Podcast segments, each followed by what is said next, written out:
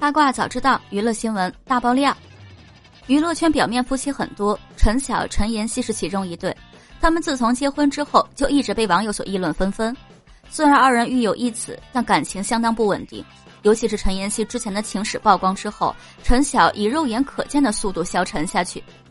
在没有结婚之前，陈晓是娱乐圈里面的太阳；结婚之后，他脸上再也没有开心的笑容。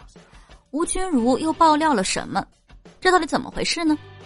陈妍希家境比较好，从小就是父母的掌上明珠。为了陈妍希的前途，所以他爸妈从小把他送到国外去上学。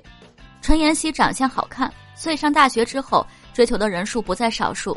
在上大学的时候，她遇到第一个男友是一个非常帅气的富二代，两人在一起待了很长时间之后，陈妍希回台北发展，所以就分手了。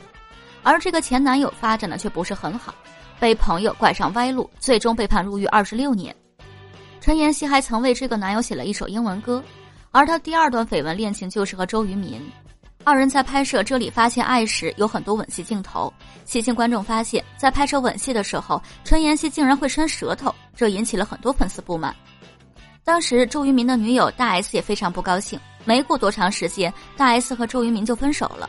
而陈妍希给出的解释则是，第一次拍吻戏比较紧张，提前喝了酒，所以行为失控。